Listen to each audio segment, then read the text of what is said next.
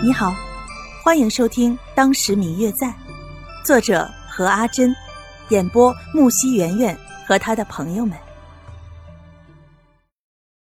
第一百九十集。此时的白若秋听见这话，坐在那里，突然就来了兴致。你们只知道这惠妃要过生日，但是你们肯定不知道这惠妃还有一个妹妹。这个说书人卖一个关子。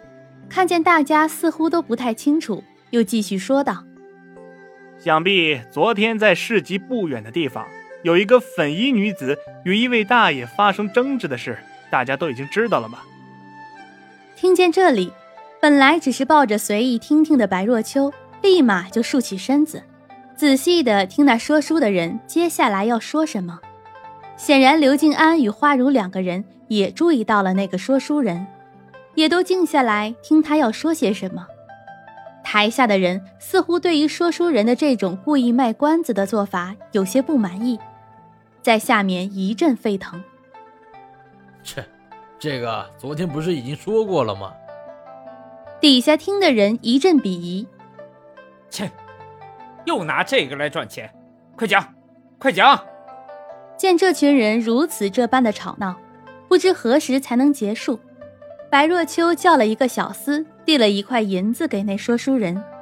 这时，那位说书人才停止了卖关子。说书的人不管下面的人们反应如何，依旧是笑嘻嘻的。各位看官，先不要激动啊，还请听我慢慢道来。原来昨日那粉衣女子竟是第一次出现在大家的眼前，所以当她像所有那些恶霸恶女们一样。在天子脚下欺负我们平头百姓的时候，才会引起这么大的轰动。但是经过一晚上的调查呢，发现，原来昨日那位飞扬跋扈的女子，竟然就是当今惠妃的亲妹妹。说到这儿，下面的听众沸腾了。这没想到，因为贤惠而被封为惠妃的妹妹，竟然如此的张扬跋扈啊！消息可靠吗？